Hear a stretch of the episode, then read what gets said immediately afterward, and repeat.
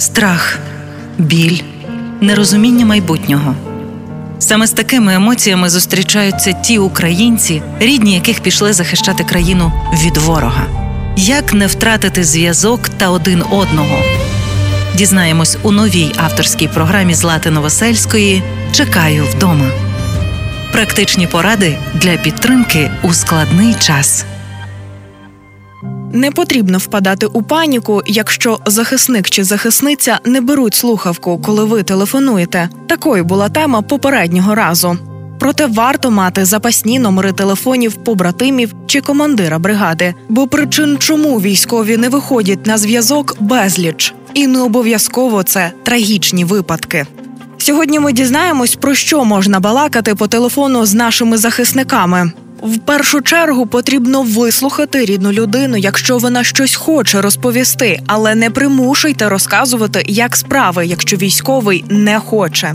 Не варто розпитувати про ситуацію на фронті, запитувати, коли він повернеться і скільки ще триватиме війна. Краще поділіться своїми гарними новинами, покажіть дітей чи фото із цікавих подій каже психологиня Оксана Бугель. Однозначно не варто розпитуватись якихось подробиць. Ми знаємо про те, що є військова таємниця, не про все можуть розповідати нам. Тому варто про це домовитися якось заздалегідь, більше слухати і все ж таки розуміти, про що він хоче поговорити, дослуховуватись до вашої близької людини, яка знаходиться на фронті, але розпитувати щось конкретно, мабуть, таки не варто. І пам'ятайте, що не варто під час розмови перекладати провину на військового за те, що наразі ви самі, і що справляєтесь з побутом наодинці. Захисникам на фронті і без відчуття провини складніше у сотні разів ніж нам.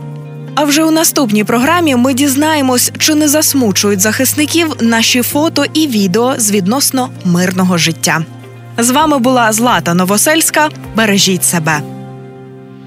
Партнер проєкту мережа аптек ДС. Власники картки клієнта ДС можуть задонатити свої бонуси на ЗСУ. Якщо ліки, то в ДС.